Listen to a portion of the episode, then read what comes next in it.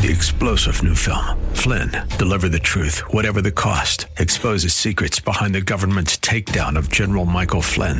Flynn knew what the intel world had been up to. He ordered the first audit of the use of contractors. This set off alarm bells. He told the truth. He was the most dangerous person for Donald Trump to hire. They had to get rid of Flynn. Flynn, deliver the truth, whatever the cost. Available now. Watch it today. Go to salemnow.com. Salemnow.com. Pastor Keith Crosby of Hillside Church. So the Levites calmed all the people, saying, Be quiet, for this day is holy, do not be grieved. And all the people went their way to eat and drink and to send portions and rejoicing and to make great rejoicing because they had understood the words that were declared to them. Grief turned to joy as they understood the whole of the Word of God. I can see the promised land, though there's pain within the plan. There is victory in the end.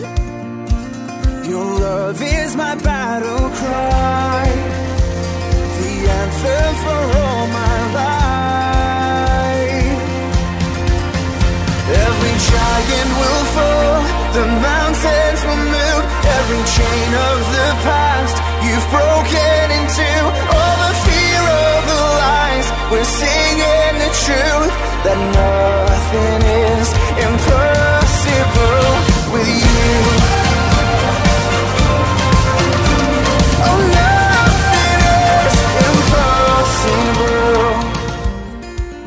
Hello and welcome to today's edition of the Grace to Live radio broadcast with Keith Crosby, Senior Pastor of Hillside Church in San Jose, California.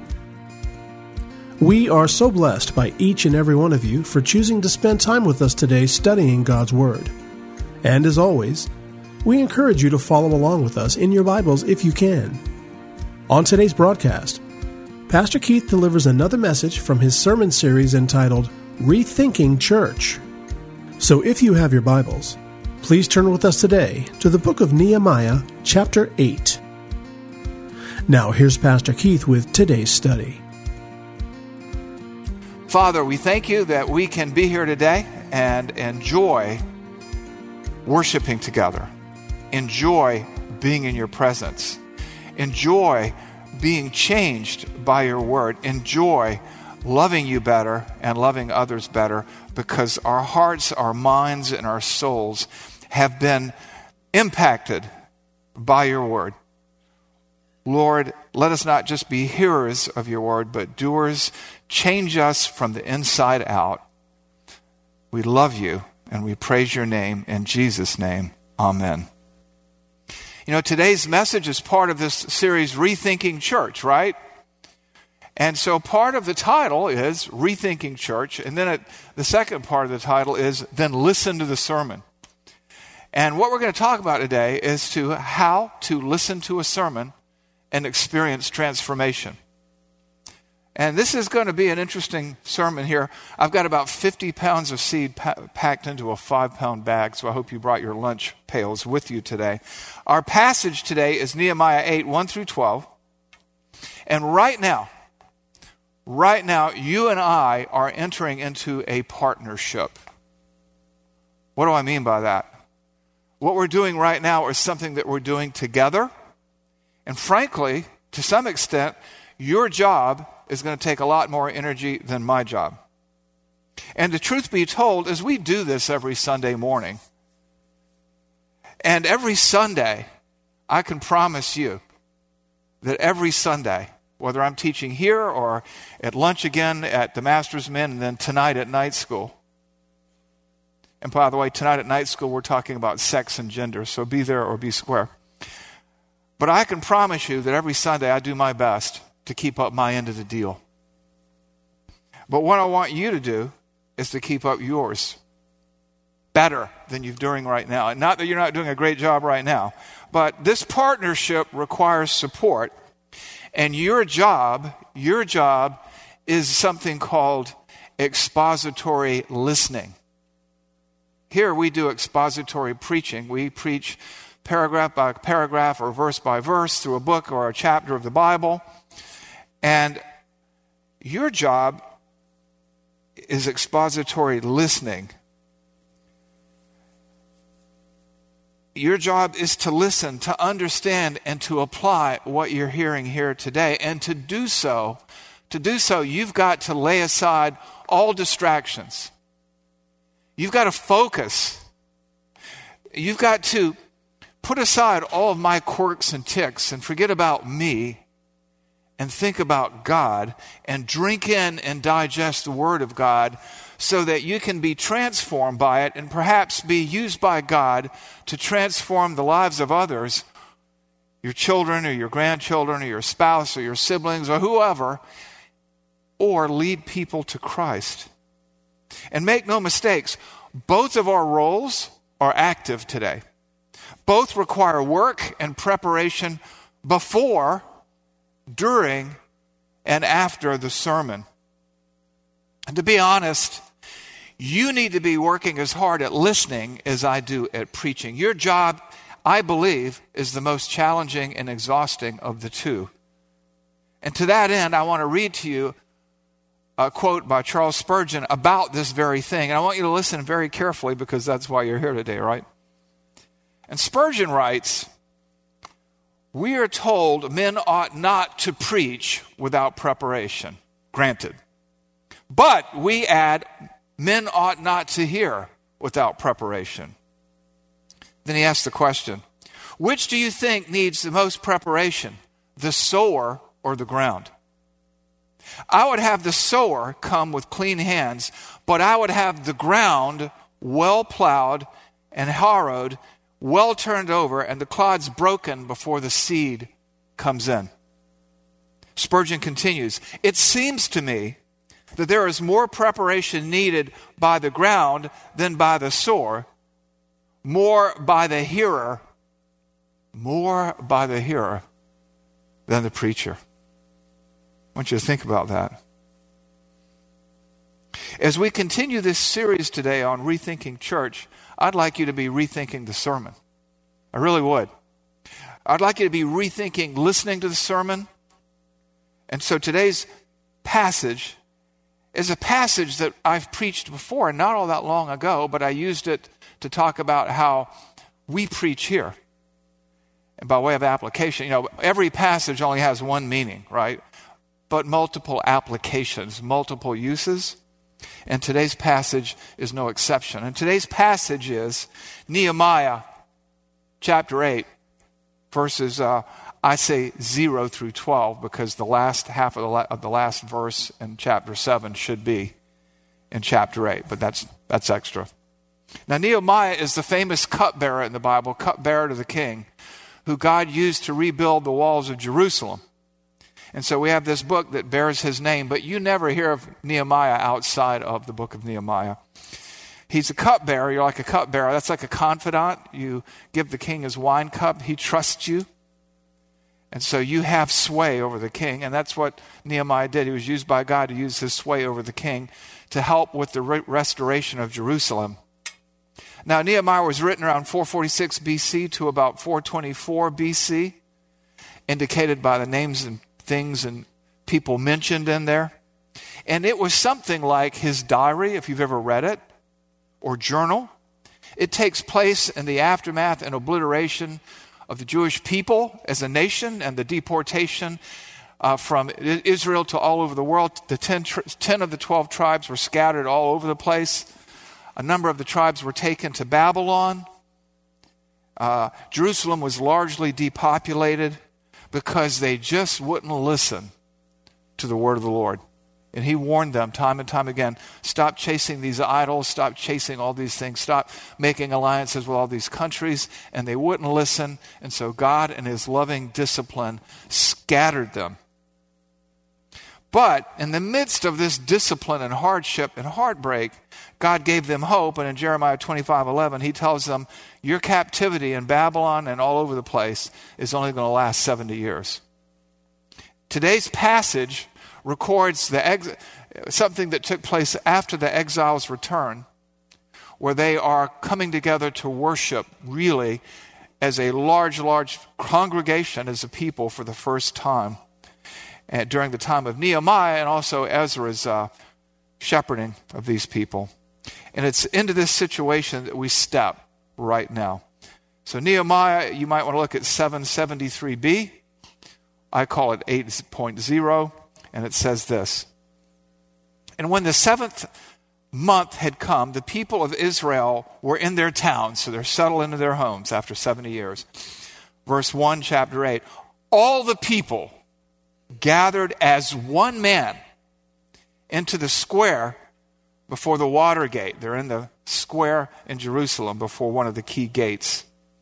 And they told Ezra the scribe to bring the book of the law of Moses that the Lord had commanded Israel. So Ezra the priest brought the law before the assembly. Both men and women and all who could understand what they heard on the first day of the seventh month. And he read from it facing the square before the water gate from early morning until midday in the presence of the men and the women and those who could understand. And the ears of all the people were attentive to the book of the law. And Ezra the scribe stood on a wooden platform that they made for that purpose. And beside him stood Mattithiah, Shema, Ananiah, Uriah, Hilkiah, and Maaseiah on his right hand, and Pedaiah, and Mishael, and Malchiah, Hashum, Hashbaddanah, Zechariah, and Meshullam on his left hand. And Ezra opened the book in the sight of all the people for he was above the people. And he, as he opened it, all the people stood. And Ezra blessed the Lord, the great God. And all the people answered, Amen, Amen, lifting up their hands. And they bowed their heads and worshiped the Lord with their faces to the ground. Also, Yeshua, Benai, Sherebiah, Yamin, Akbud, uh, Shabbethai, Hodiah, Maaseiah, Kelita, Azariah, Jozabad, Hanan, Pelaiah, the Levites helped the people to understand the law while the people remained in their places. They read from the book of the law of God clearly and, and, and they gave the sense so that the people understood the reading. That's expository preaching right there. And Nehemiah, who was the governor, and Ezra, the priest and the scribe, and the Levites, who taught to the people, said to all the people, This day, this day is holy to the Lord your God. Do not mourn or weep. For all the people wept as they heard the words of the law. For all the people wept as they heard the words of the law. Then he said to them, Go your way, eat the fat, and drink the sweet wine. Send portions to anyone who has nothing ready. For this day is holy to the, our Lord. And do not be grieved, for the joy of the Lord is your strength. So the Levites calmed all the people, saying, Be quiet, for this day is holy. Do not be grieved. And all the people went their way to eat and drink and to send portions and rejoicing and to make great rejoicing because they had understood the words that were declared to them. Grief turned to joy as they understood the whole of the Word of God. What we find here today are three heart conditions which were present in their heart, which you can see in this passage, which must be present in your heart and mine as we listen to any and every sermon every Sunday and seek to honor the Lord, our great God, by applying it. So let's talk about heart condition number one. And heart condition number one is this, and you see it in the text. A, we have to have a determined attentiveness. A determined attentiveness. We've got to be focused. We have to be zeroed in on what's being said. We have to come with that attitude. We want to hear. Where do we see that? You see that in verses 1 through 3. all the people were all the people gathered as one man. That's like with a single purpose into the square before the water gate. And they told Moses, uh, Moses, they told Ezra, the scribe, to bring the book of the law of Moses that the Lord had commanded Israel. Bring the book. Bring us the word of God.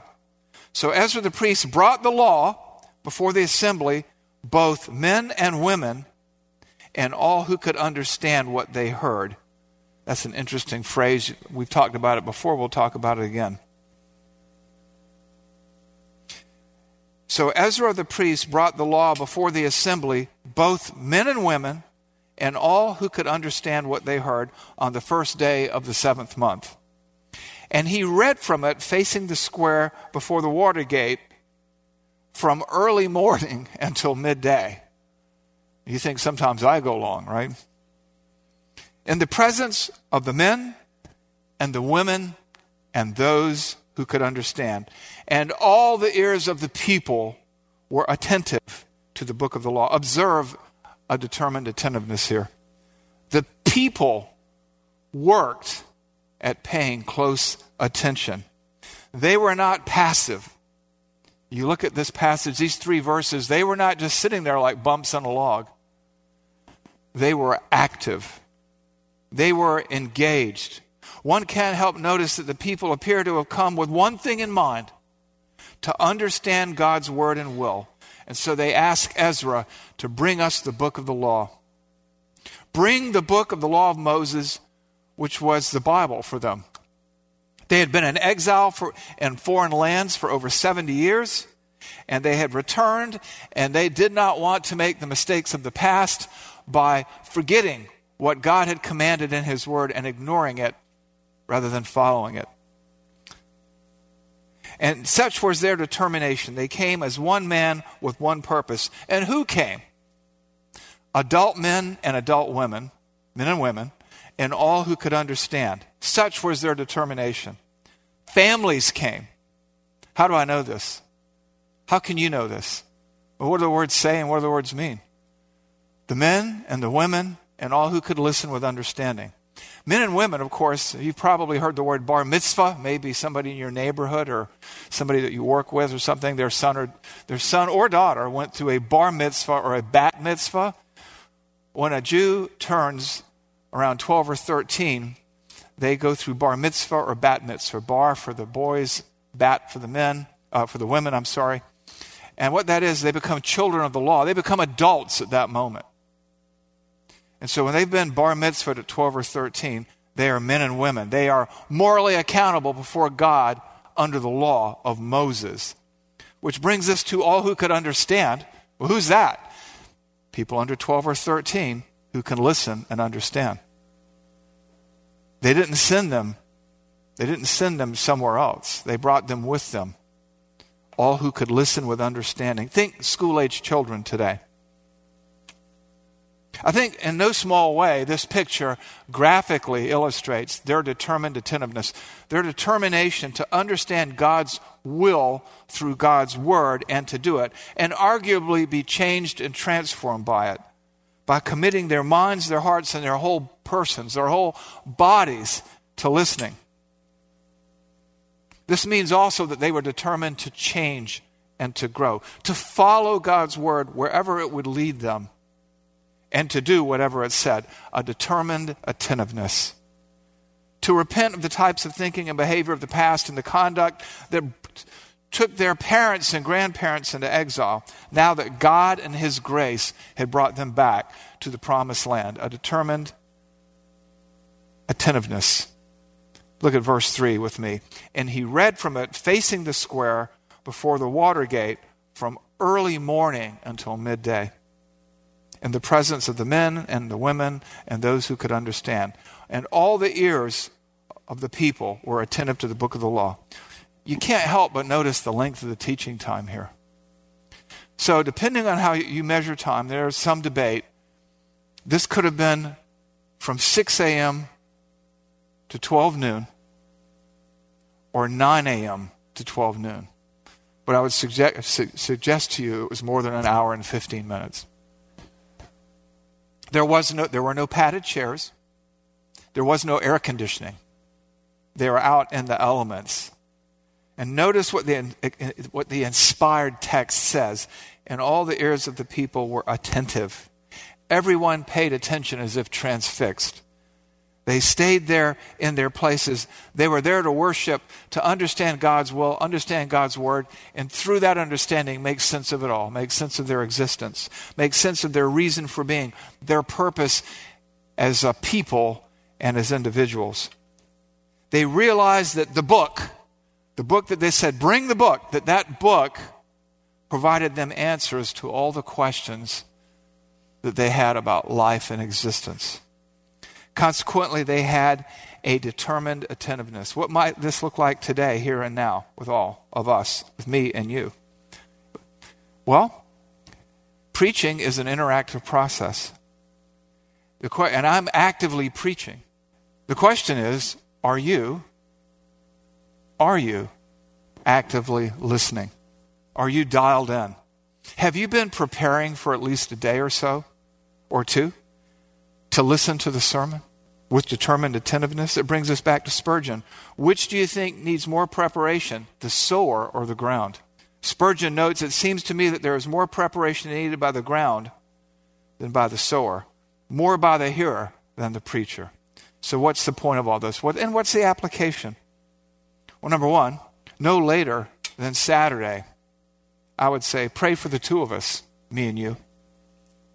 Pray that God speaks through me and be ready to hear what God has to say to you through me.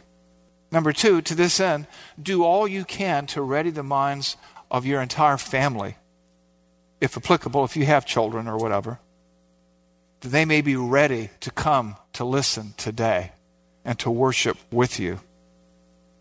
Number three, make certain that you arrive early enough to get everything taken care of before the service begins. That you arrive ready to listen.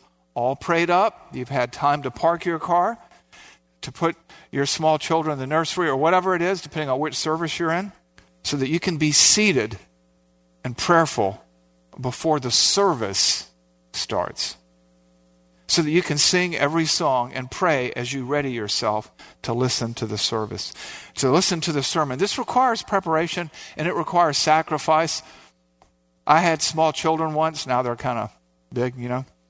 But I know what it's like to herd kittens, you know. And so you, you need to be ready. Uh, maybe you lay out the clothes the night before. You have everything you need laid out, so you have a. It's like it's like a go bag. You grab and go.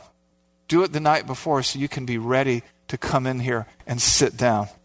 Maybe talking at breakfast with the family about we're going to church. And I wonder what he'll say today, in a good way, of course.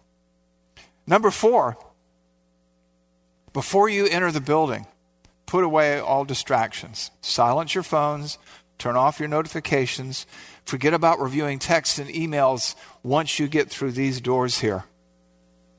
Once you enter into God's house. You know, we are the church. This is a meeting house. We are the church. But because you're here and because God is here, this is holy ground. We don't ask you to take off your shoes, but we do ask you to put away all your distractions. If your tablet or laptop or phone is a distraction, you know, you know, you, open up your phone or your tablet and you got your Bible verses up and everything else, and you see notifications. Oh, there's an email. You know what? Bring one of these things here. This is an analog Bible. The the battery never goes dead. You don't need updates. This is the faith once and for all handed down to the saints.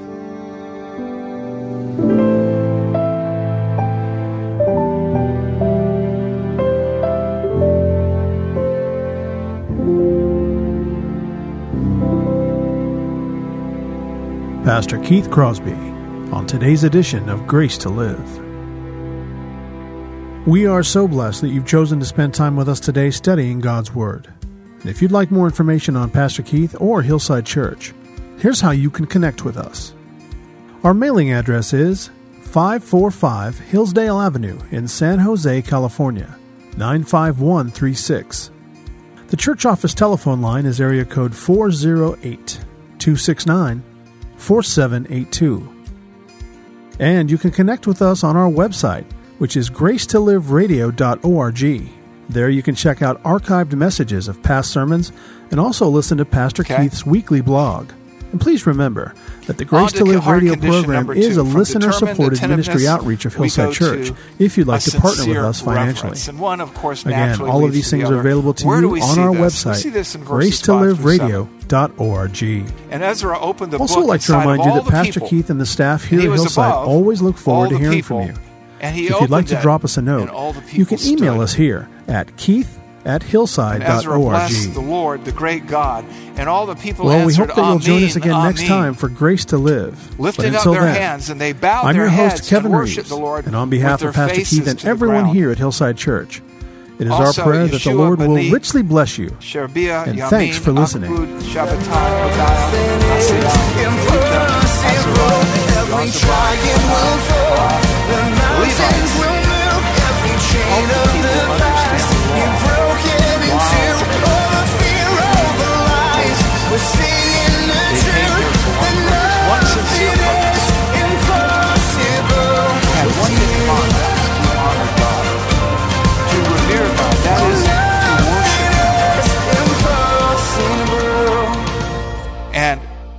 by being still and knowing that He is Three star general Michael J. Flynn, head of the Pentagon Intelligence Agency, knew all the government's dirty secrets. He was one of the most respected generals in the military. Flynn knew what the intel world had been up to. He understood its funding. He ordered the first audit of the use of contractors. This set off alarm bells. The explosive new documentary, Flynn, Deliver the Truth, Whatever the Cost, uncovers the facts behind this scandal. Flynn told the truth. He was the most dangerous person for Donald Trump to hire. I find out the worst enemy that I'm going to face in my life is right here in America. They took my assessment and they wanted me to change it. And I was like, I'm not changing it. They had to get rid of Flynn. With in depth interviews, archival footage, and never before seen personal records of the man behind the headlines. I just felt like I was drowning. Flynn, Deliver the Truth, Whatever the Cost. Available now. Watch it today. Go to salemnow.com. Salemnow.com.